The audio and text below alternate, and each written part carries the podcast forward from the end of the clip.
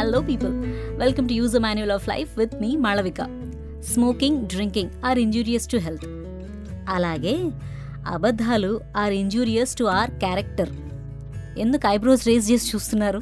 నేను ఈ స్టేట్మెంట్ని ప్రూవ్ చేస్తా.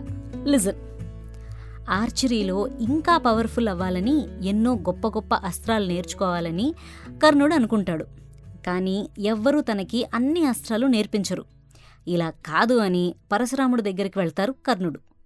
వారికి తాను సూతపుత్రుడు అని చెప్తే విద్య నేర్పించరేమో అని భయపడి తాను క్షత్రియుడు అని అబద్ధం చెప్పేస్తాడు కర్ణుడు. పరశురాముడి దగ్గర ఎంతో డెడికేటెడ్గా ఉండి అన్ని విద్యలు అస్త్రాలు నేర్చుకుంటాడు కర్ణుడు. పరశురాముడు కూడా చాలా ఇంప్రెస్ అయ్యి కర్ణుడిని తన బెస్ట్ శిష్యుడిగా అనుకుంటారు. ఇదిలా ఉండగా ఒకరోజు నిజం చెప్పేద్దాం గురువుగారికి అని డిసైడ్ అయిపోతాడు. ఇంకా అదే టైంకి పరశురాముడు కూడా వచ్చి తాను కొంతసేపు నిద్రిస్తాను అని చెప్పగా కర్ణుడు గురువుగారంటే ఉండే ప్రేమ కొద్దీ గురువుగారు నా ఒళ్ళో తలపెట్టి పడుకోండి అని అన్నాడు. పరశురాముడు కూడా చాలా హ్యాపీగా కర్ణుడి ఒళ్ళో తలపెట్టి పడుకున్నాడు. కొంచెం టైం తర్వాత గురువుగారు లేచి వెళ్ళబోగా కర్ణుడి తొడ నుండి రక్తం కారడం చూస్తారు. ఏమైంది అని అడిగితే కర్ణుడు చెప్తాడు గురువుగారు మీరు పడుకున్నప్పుడు ఒక తేలు కుట్టింది. మీ నిద్ర డిస్టర్బ్ చేయటం ఇష్టం లేక అలానే కూర్చుండిపోయాను అని అంటాడు. ఇది చూసి పరశురాముడికి ఒక డౌట్ వస్తుంది. కర్ణుణ్ణి డైరెక్ట్గా అడుగుతాడు. నువ్వు నిజంగానే క్షత్రియుడివా?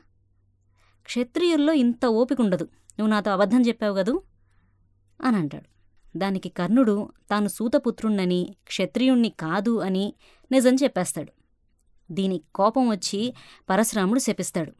నువ్వు నా దగ్గర నేర్చుకున్న విద్య నీకు చాలా అవసరమైనప్పుడు గుర్తురాదు అని. పాయింట్ ఏంటంటే దీనివల్ల కర్ణుడు అర్జునుడు ఫేస్ ఆఫ్ చేసే టైం వచ్చినప్పుడు కర్ణుడికి ఇదే ప్రాబ్లం వచ్చి అస్త్రం గుర్తురాదు. అర్జునుడు కర్ణుడిని కొడేస్తాడు. ఒక అబద్ధం ఎంత కాస్ట్లీ అయిందో చూడండి. So lies are always dangerous.